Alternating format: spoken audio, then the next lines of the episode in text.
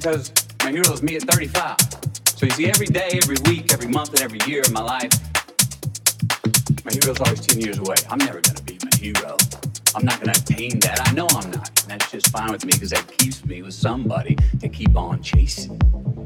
So, to any of us, whatever those things are, whatever it is we look up to, whatever it is we look forward to, and whoever it is we're chasing, to that I say amen.